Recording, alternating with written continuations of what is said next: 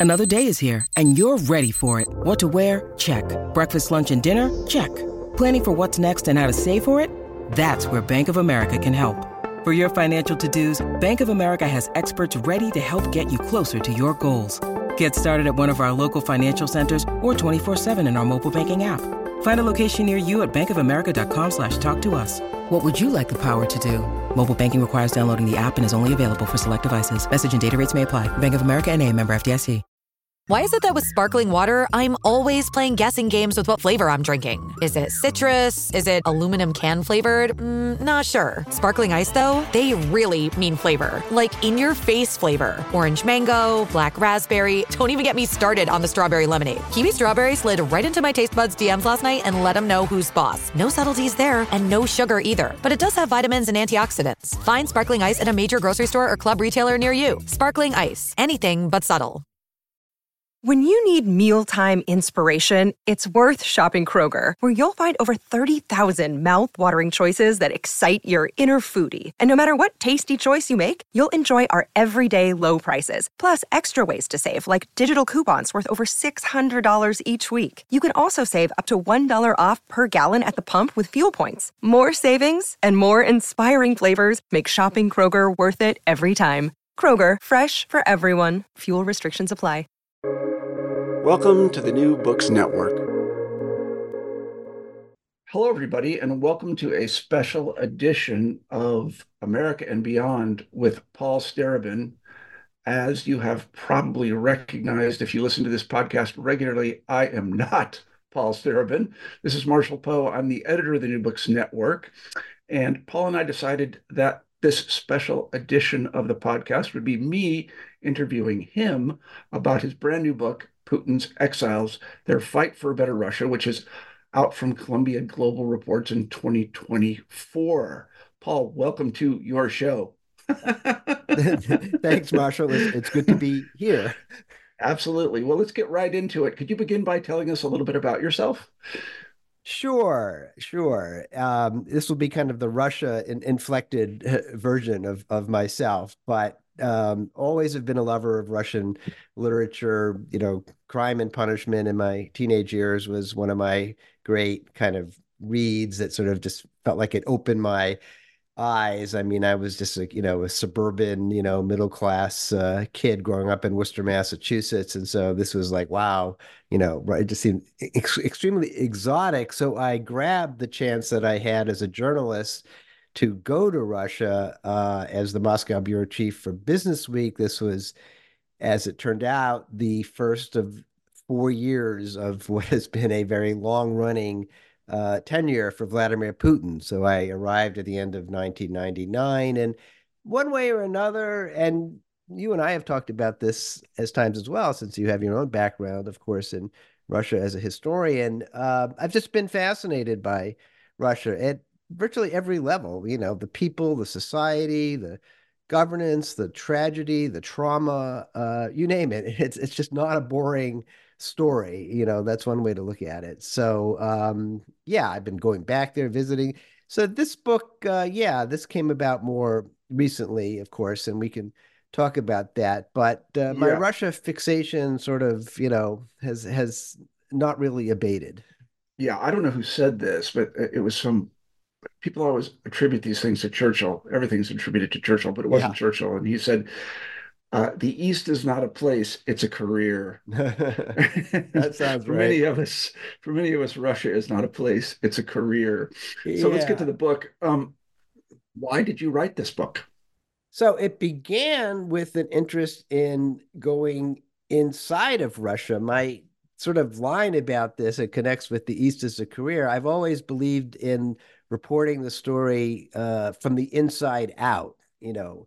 So as a foreign, you know, quote unquote foreign correspondent, it's less interesting to me what I might think or what my compatriots might think in the West, but you know, what do the people think on the ground? I'm kind of like a sponge. And it has always occurred to me that there are a lot of prevailing sort of cliches about Russia that are just too easily subscribed to, as in the case of all cliches. So I had convinced the publisher that we would do this uh, project from inside of Russia, and I would go to places that you know journalists don't typically spend a lot of time in, and focus on the society, on its institutions. I mean, things like the Orthodox Russian Orthodox Church, which has always fascinated me for some reason. But alas, the war happened February 2022. My visa application to the Ministry of Foreign Affairs was just sort of swinging in the wind. I mean, it wasn't a yes, you can come or no, you can't come, but you know, the way to interpret that is uh, no, basically, uh, you're not going to be getting your visa at any time soon. So I thought, well, if I can't talk to the Russians uh, inside of Russia, a million or so of them have fled. Why don't I talk to them outside of Russia? And I just recast the project basically as these exiles, which is a pretty expansive term, which we could talk about, but essentially this growing Russian diaspora, which was fueled uh, largely by the war and people escaping, getting out for various reasons. So then I, you know, went onto the sort of repertorial aspect of the project to actually visit and meet and talk with uh, some of these people who had left. So, could you tell us a little bit about who you talked to, how you picked them? Yeah. So, I really had to kind of narrow it down because uh, most of the exodus has been to former Soviet republics, and among them, in particular, places like Armenia, Georgia, Kazakhstan, Uzbekistan, some Kyrgyzstan. So, sort of the Caucasus and former Soviet Central Asia and like any project, you know, it, there were just practical limitations to how much you could do, how much time you can spend on the road, how much money you're gonna, you know, your budget and so forth. So I thought that the most, the two most interesting places I could go to and be absolutely sure of finding people without knowing exactly who I would find were the capitals of Armenia and Georgia, so Yerevan and, and Tbilisi, respectively, were both of which I had been to previously, so I had some kind of surface familiarity with them, and I knew they were relatively contained places. Uh, I also went to Batumi, which is uh, on the western uh, shores of, of Georgia on the Black Sea.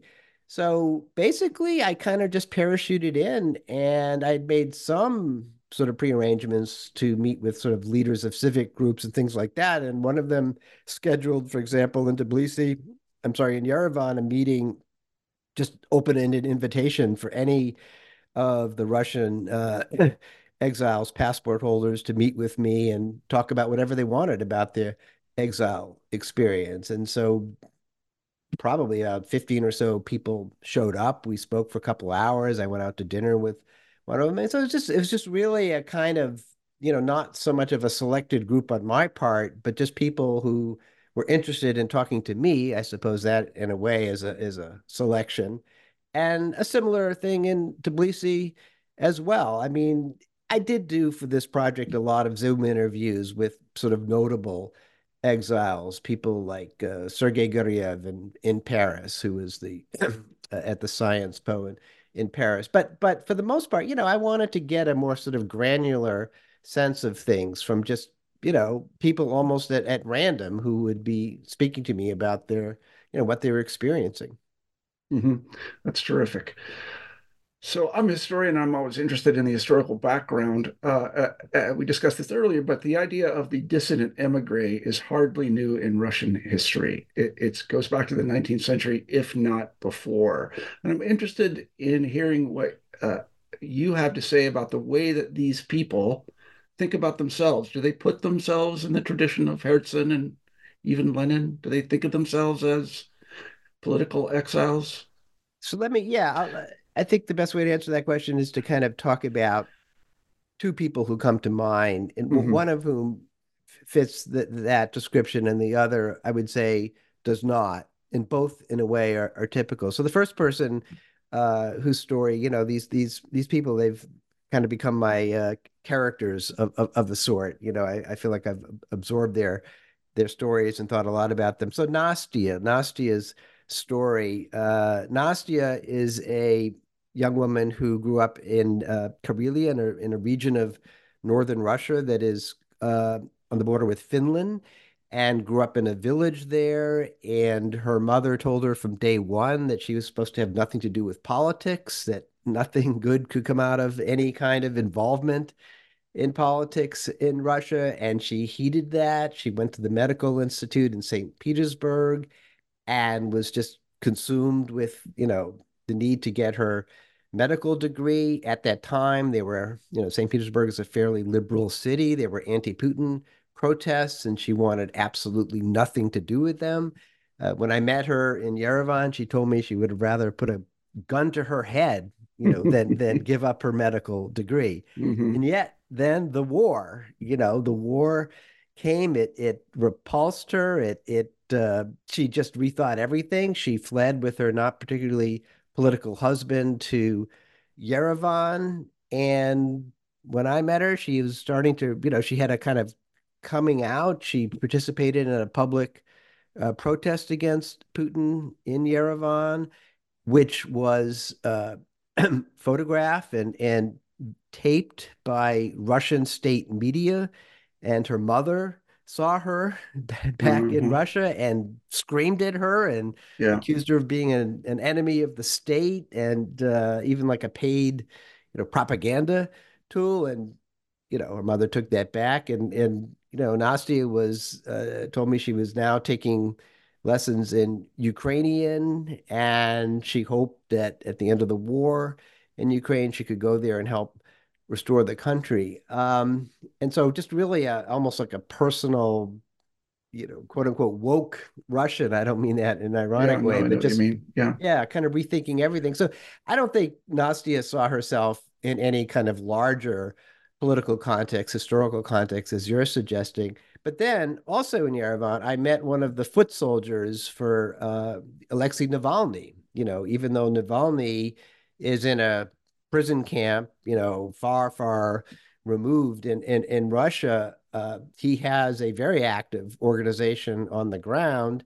People in throughout the diaspora who are working for him, and I met this fellow Daniel in Yerevan, who I think does meet that kind of revolutionary kind of political context. I mean, these are hard people. They reminded me almost, you know, the, the IRA men used to be called the hard men. Uh, you know, sort of really seasoned and battle tested and very conscious of having put themselves out there and having made a kind of irrevocable decision. And so Daniel was was like that. You know, he was from Siberia, Omsk. He was at the vigil when Navalny was was poisoned there. He was on the payroll of the Navalny team.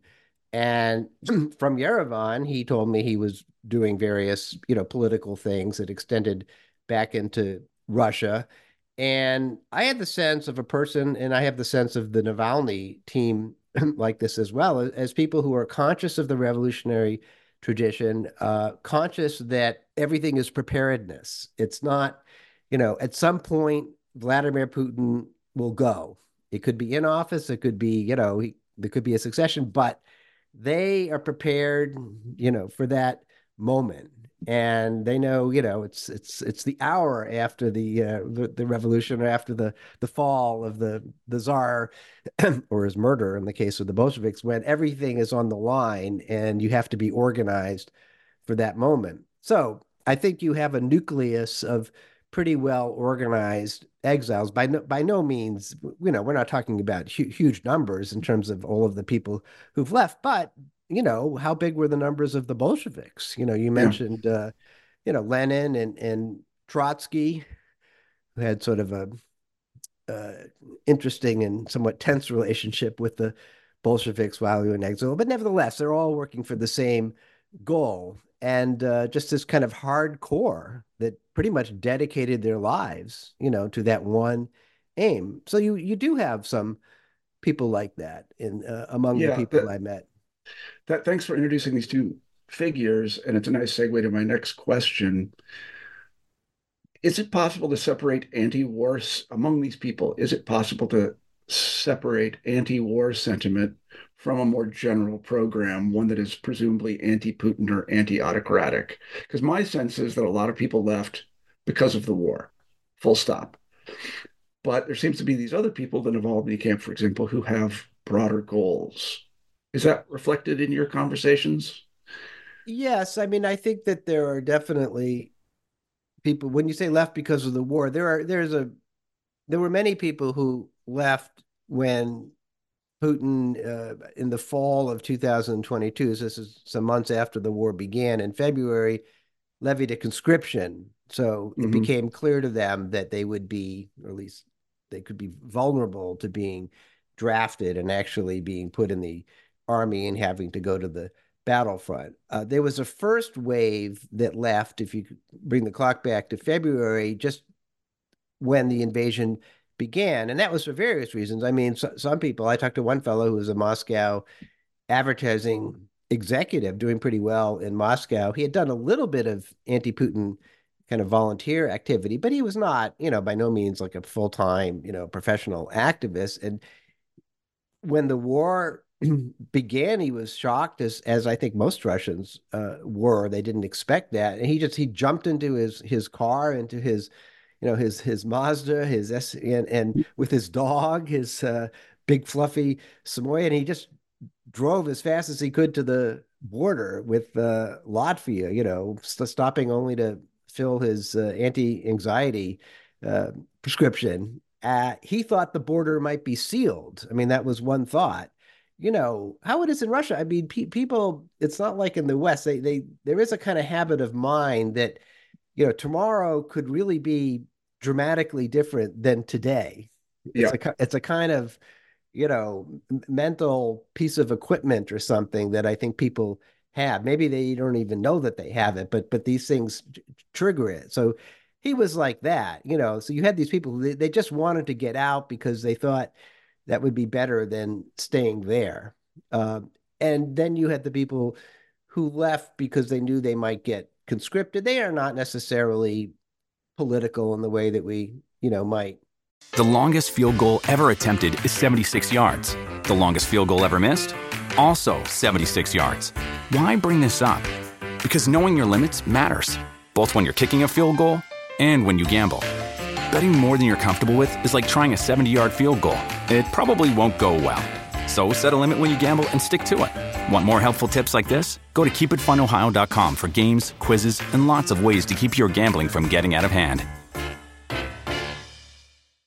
At Evernorth Health Services, we believe costs shouldn't get in the way of life changing care and we're doing everything in our power to make it possible.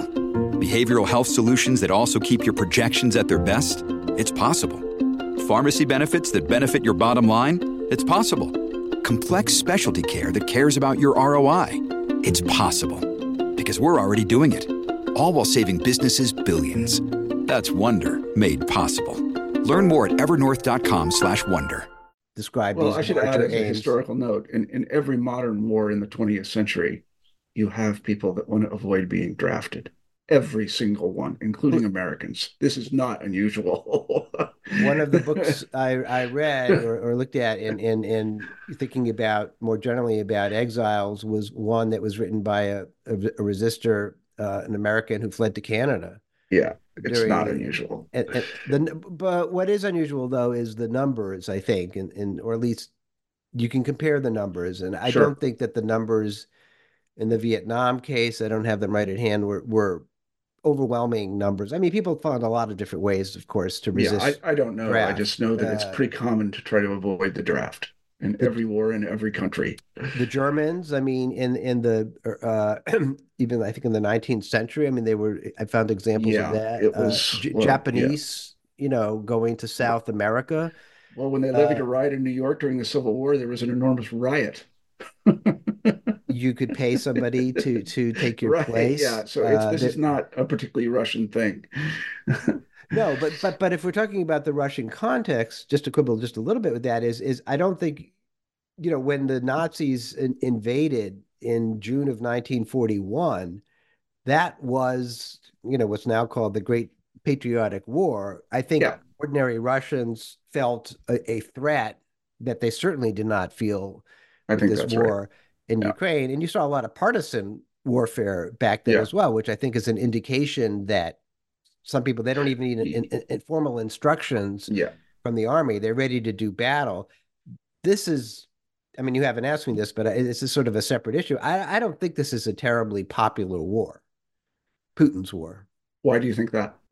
Anecdotally, from all of the contacts that I still have in Russia, uh, from what I read, uh, there is actually surprising amounts of information available if you really look for it from inside of Russia. I'm I'm almost afraid to mention some of them, but for example, the journal that it's publicly published in in the Lake Baikal region out in Siberia that mm-hmm. has many articles about the young people who have gone and are have died and have come back in their coffins and their funerals and all that sort of stuff and and about how they have to uh, you know the Putin has not dared to do another conscription but they have to pay uh, people a, a, fair amount of money. I mean, in in relative terms, compared to what like they might make if they just work for the year at some job, uh, a large bonus in order to conscript mm-hmm. and promises of death benefits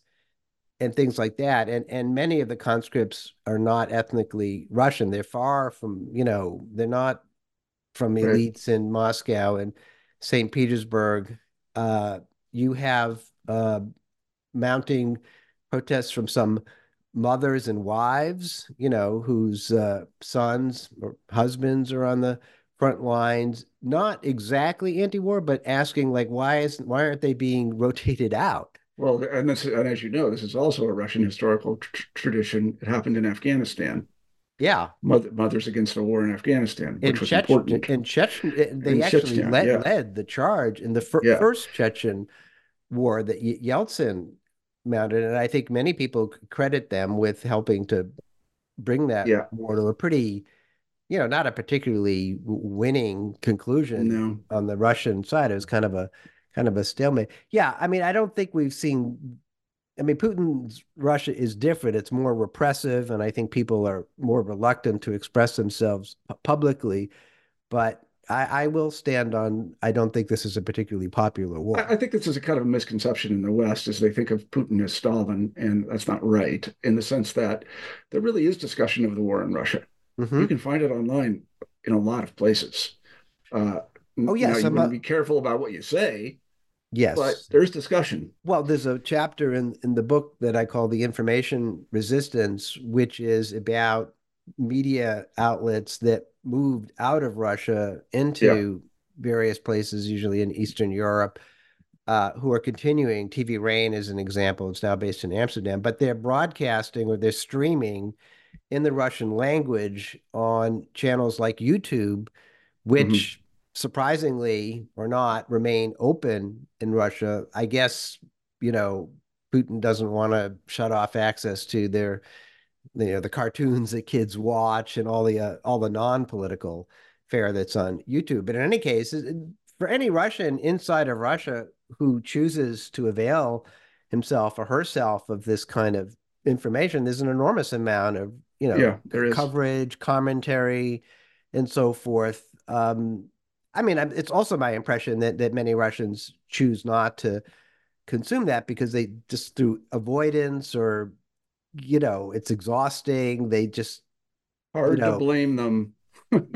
yeah, yeah.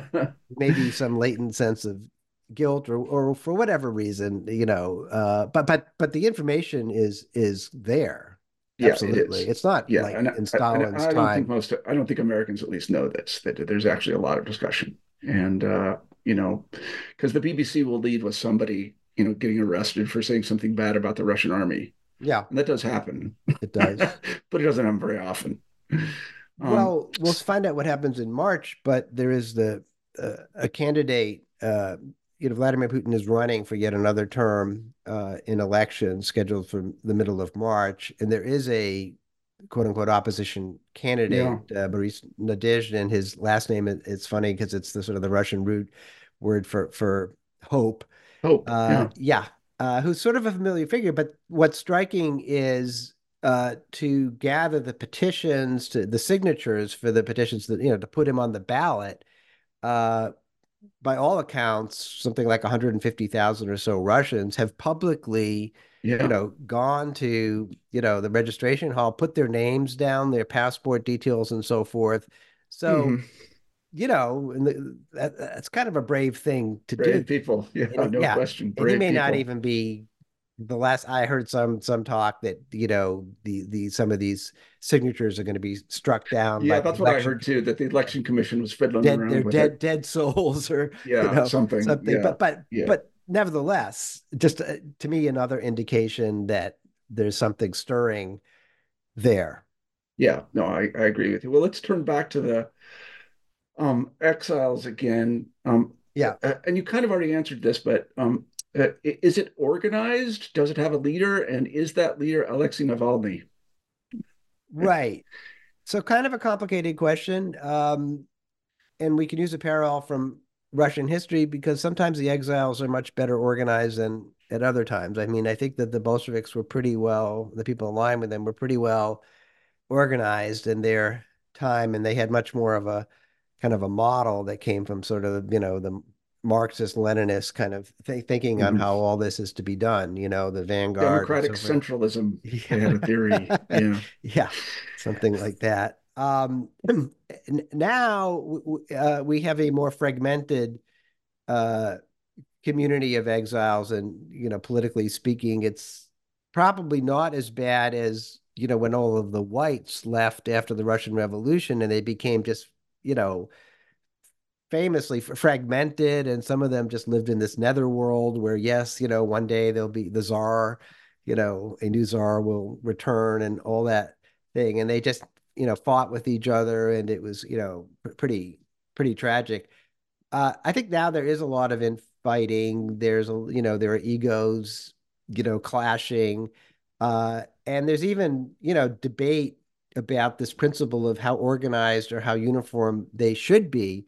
So many of the more prominent voices in the exile movement now, like uh, Sergei Guriev, I mentioned, who's about to become actually the dean of the London Business School. He's the kind of person who could be a future prime minister in a post-Putin government. I mean, he's all, you know, for unity and speaking with one voice. The Navalny people are are not. Um, I mean, Alexei Navalny is the number one figure in the sense of being the most recognizable, and I think also in the sense of having the most charisma. And he, you know, after he was poisoned, he was in Germany, he recovered, and then he made this sort of philosophical decision, uh, which probably some people think was was crazy to go back to Russia to subject himself to whatever you know he knew he would be brave man. Yes, you know this act of defiance, but that has given him he's almost like a living martyr. So that has given him a certain standing above all others. You know, you have Mikhail Khodorkovsky, who's in London. You know, Khodorkovsky was in the 1990s in Russia, he was one of the leading oligarchs. Uh, and then he clashed with Putin and was put in jail for, I think it was nine years, something like that, and finally cut a deal that he would leave Russia and never come back. And mm-hmm. he's adhered to that deal.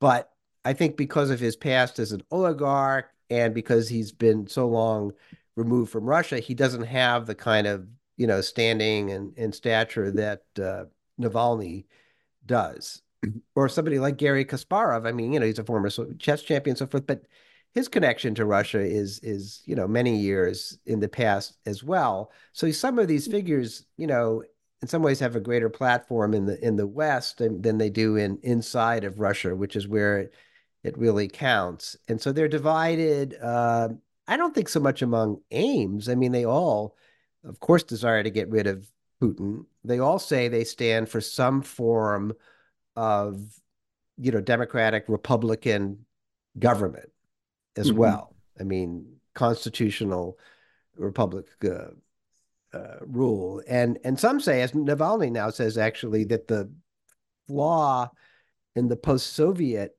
system was that the president uh, it was too strong a presidential system. They gave the president too many powers, and it should be more like a parliamentary republic. So you have mm-hmm. that sort of discussion as well. But the short answer to your question is that there's there's not that much unity among them, and that is somewhat debilitating to the movement. Yeah, it's a nice segue again. Uh, how much do uh, ordinary Russians, if I can posit the ordinary Russian, which doesn't really exist, yeah. how much do ordinary Russians know about the exile opposition and, and what particularly do they know about Navalny? I think they know a fair amount about Navalny because he's received, uh, he's not entirely ig- ignored, you know, or hasn't been by the sort of the state media because they, they know about the prosecution of Navalny, and I'm sure they know about, you know, the poisoning and so forth. I don't know that they follow. I tend to doubt that they follow closely exile, uh, you know, the, the sort of the political aspects of the exile movement. But one interesting thing that's been happening is that there are popular Russian performers like comedians and and musicians who are in exile who do have you know a real following inside of Russia. Uh, for example, the singer uh, Monetochka, she she was very big inside of Russia. She she's now outside and she's written this anthem, uh, "Ya Perijavu," I will survive. I will survive. Yeah. yeah, and and it's very popular. and now, uh, I call this sort of the cultural resistance, which you know this can be sometimes more effective. We saw this in Soviet times than you know a joke or, or a song can can resonate more than just you know somebody holding up a political you know, placard or something. And so well, the, a comedian, a, a, television star comedian became the president of Ukraine. Well, so. there you go. Yeah. Well, Maxim Galkin, who is the husband of uh, Alla Pugacheva, you know, Galkin is is uh, in this kind of exile anti-war camp, as is Alla Pugacheva, who is a, who is a revered figure. Yeah, she goes, goes yeah. back into Soviet times. Yeah. But anyway, some indication of how the Kremlin is thinking about this is they're now going after they're cracking they're trying to crack down on these prominent exiles in countries where they want to perform like uh, Thailand and Indonesia and Dubai they're trying to get the authorities there to to keep them from performing uh, one rock band the rock B- B2 they they had to be they ended up in Israel but they wanted to perform in in Thailand, and I think it's clear that the the Kremlin was kind of directing this effort to keep them from performing. So they, you know, th- there's there's a battle going on that I think is almost invisible to most people in the West, partly because it's conducted entirely in the Russian language, uh, between the sort of Putin camp inside of Russia and the anti-Putin camp outside of Russia. Mm-hmm. And it's abs you know, it, it has the flavor of a civil war, really. I mean, they yeah. you cannot even fathom the depths of of hatred that, you know, towards the other that exist in well, that, that's a that's another camp. nice that's another nice segue. Uh, and the question that occurs to me is how seriously does Putin and Putin's circle take these people? Are they afraid of them? Yes, I think at some level uh, they are. I mean, Putin is refers to them as as scum. Uh, yeah. And you know, as, as traitors, essentially, and you know, scared. I, I, think they get under his skin, mm-hmm. and he he claims that you know, Russia has benefited from this kind of cleansing of you know the this this vermin right uh but but but at the same time uh you know there are consequences i mean estimates vary, but some not insignificant chunk of the sort of the high tech, you know, brain power yeah. led uh, Russia after the war. Places like you know Moscow and Saint Petersburg were you know fairly liberal places where these workers were, and they they can more easily work remotely uh, in, in many cases. So you know that was part of their calculus in in leaving. Uh, but that's not good, you know, for the for for Russia no. for for the Kremlin, you know, does he think that they're about to topple him? I mean, I don't know. I, I think there are there are anarchists who who are certainly seeking to kill him and blow up, you know, which has happened yeah. before. I met a little, you know, a segue, a little Kropotkin in in Yerevan, uh, Andre. We met, you know, I, I was visiting a Ukrainian uh, refugee assistance center, just this little kind of hole in the wall building in some you know some alleyway in Yerevan, and Andre, you know, this 19 year old kid with shining eyes, you know, I began pouring out his his you know heart you know phrases of you know Bakunin and Kropotkin. I mean, just yeah. everything. And this is also a Russian tradition, yeah, tradition. And you know the generational, you know his his parents were cowards because yeah. even though in the in the home they would describe their you know opposition to the war and to Putin, they would never make that a public you know take a public stand there but he did and he felt so strongly about it that he fled and I think they were in Turkey at the time. Anyway, I met him in Yerevan, and he told me he was devoting his his meager, you know, Bitcoin savings to some anarchist in, yeah. in, Russia that was uh, uh, that is credibly uh, uh credited with uh, destroying railroad tracks, yeah. for example, to disturb you know the the the shipments because uh, the, the rail networks as we know yeah. are so important in Russia. So anyway, you have somebody like that who's who's I mean if if Putin's train blew up someday with yeah. Putin in it that that I don't think we should consider that to be like the biggest shock. You know, there are people who are actively seeking to eliminate him. Well, in addition to the Ukrainians who've been pretty in addition to and, the Ukrainians. Yeah. But but believe me, there are Russians who are I mean, I talked to Russians who were uh, actively assisting the Ukrainian war because mm-hmm.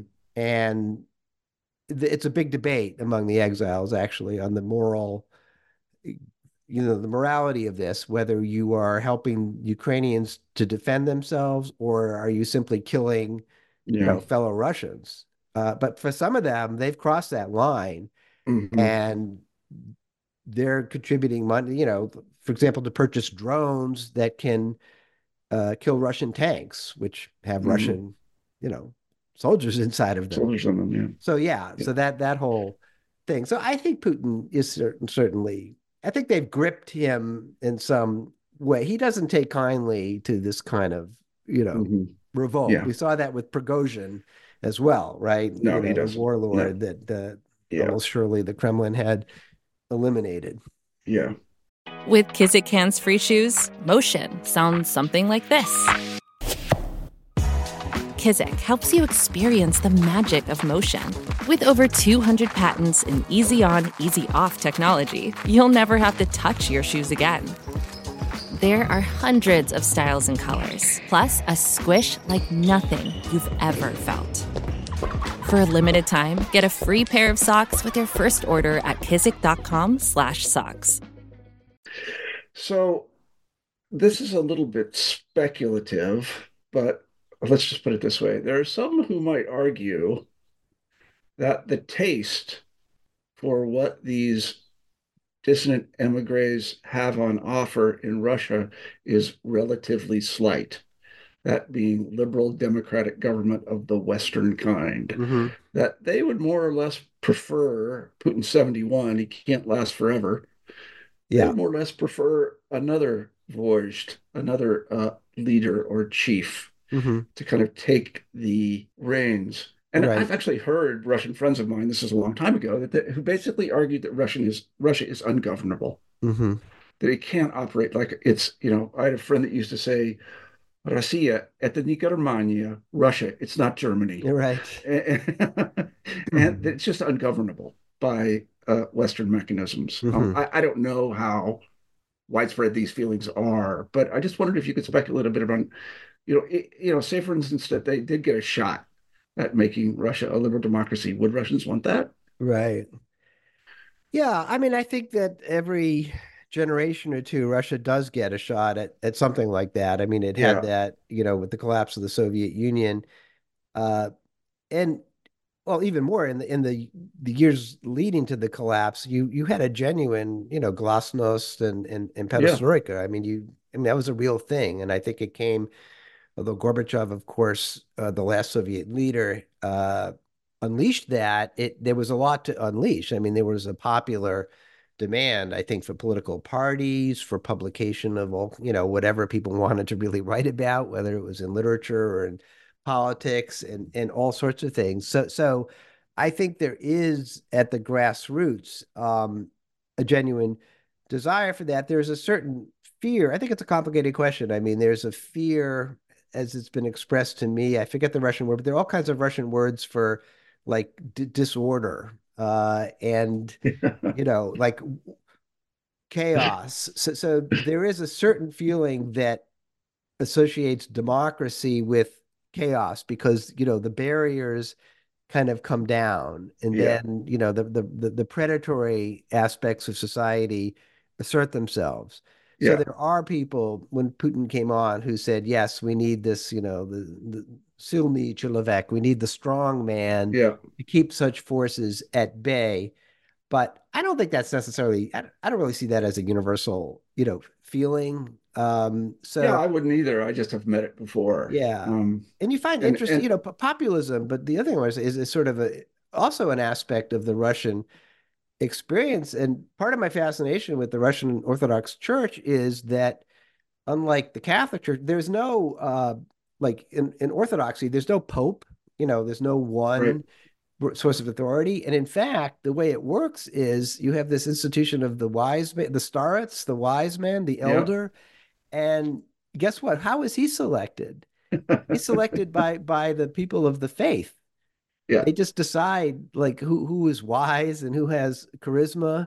Uh, and yeah, I met once a such a figure once at the monastery in the Optina Pustyn that the Dostoevsky and the brothers Karamazov modeled his his starets figure after a person there. I mean, it's been around forever, and and still, I met I met this businessman's, uh, you know, wise man, his, uh, you know, the one he told everything to, of course. But but so so that's a that's a very populist. You know, there's a certain anti-authoritarian aspect of Russian society that I think people don't always appreciate, and it comes out in their humor. It comes out in in lots of things, but that's one aspect of it. So you know, it's an open question. I don't know that it's ever really been tested. You know, can can Russia govern itself?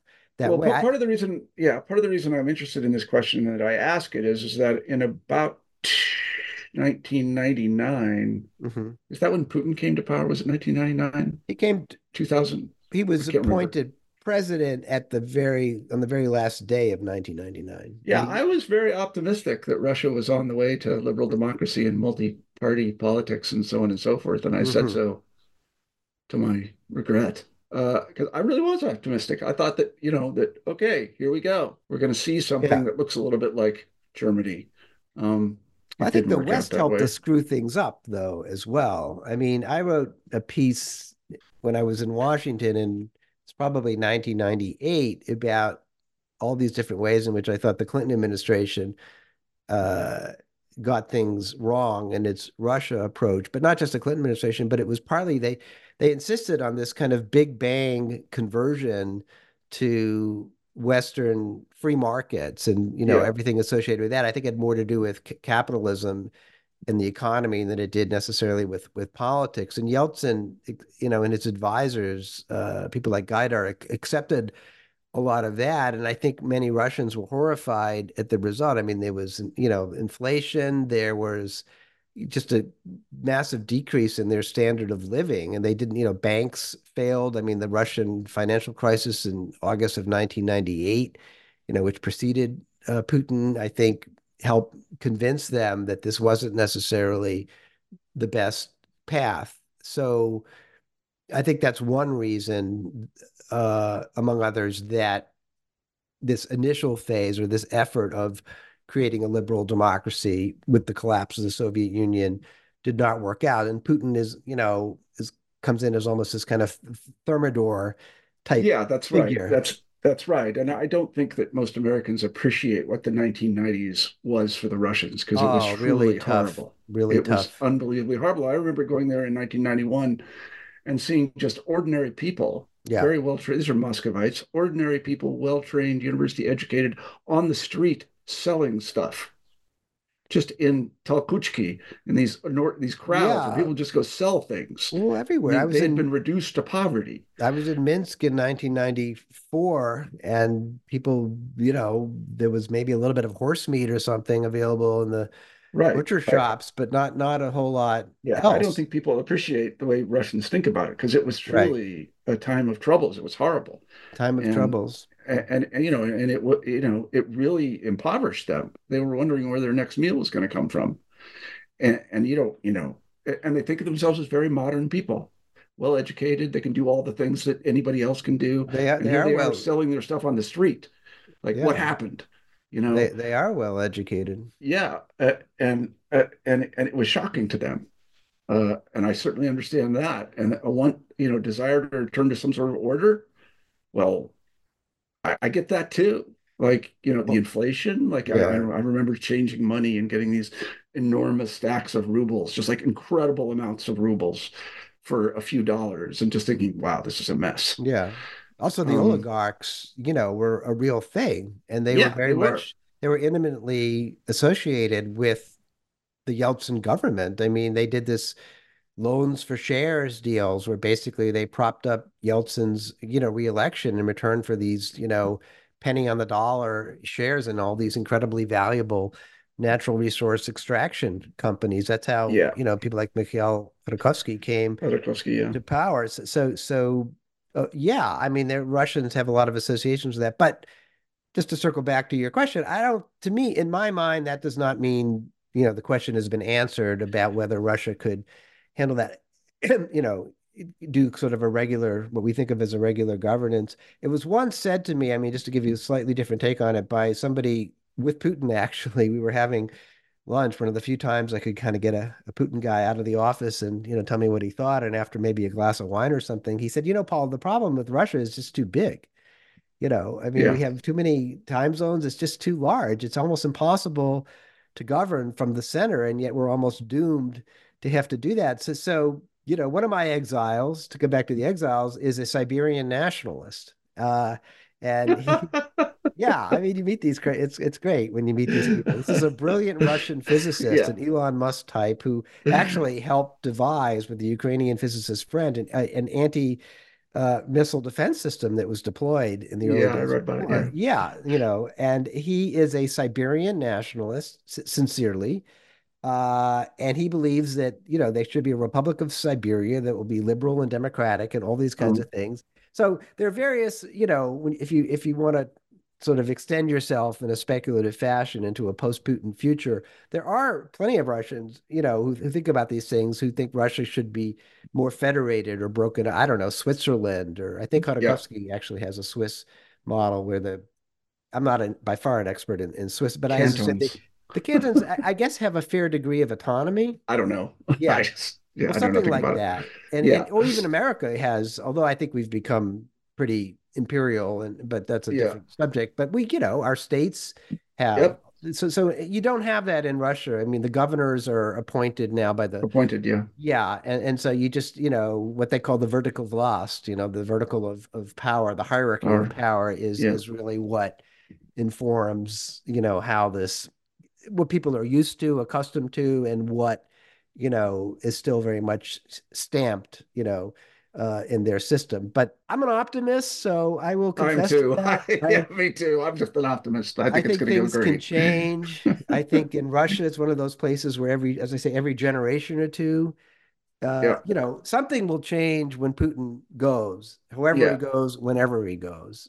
Yep, And, yep, that's absolutely true. and that's, Um, well, I think we, we've we've taken up en- enough of your very valuable time. I have a kind of traditional final question that I ask everybody when I do interviews on my shows, yes. and that is, so I'll ask it now. What are you working on now?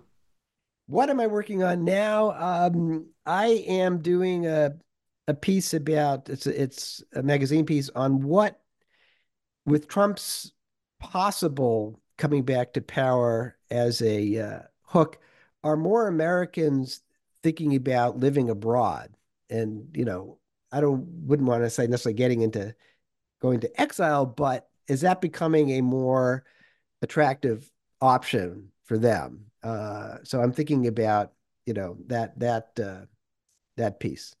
And presumably we're not talking Canada or Mexico here. or maybe we Mexico. Mexico has become quite popular, in in Mexico City. But um, some of the new havens are, you know, Por- Portugal, Yeah, Portugal. Uh, That's the one I hear Spain. about. Yeah. Italy. I mean, you know, I have friends. I have friends who are my age. I'm Asia, 62 who too. talk about Portugal. yeah, yeah. I think a lot of Americans are tired. You know, you know, they waking up to the school shootings and things like that. So yeah, it's a complicated thing. But anyway, um, uh, yeah, I'm thinking about uh, All right. that will be that will be an immediate next for me, and beyond that, we'll just have to see. Uh, you yeah. know. All right. Well, Paul, thanks very much for speaking with us today. Thank you, uh, Marshall. All right. I appreciate it. All right. Bye bye. Bye bye.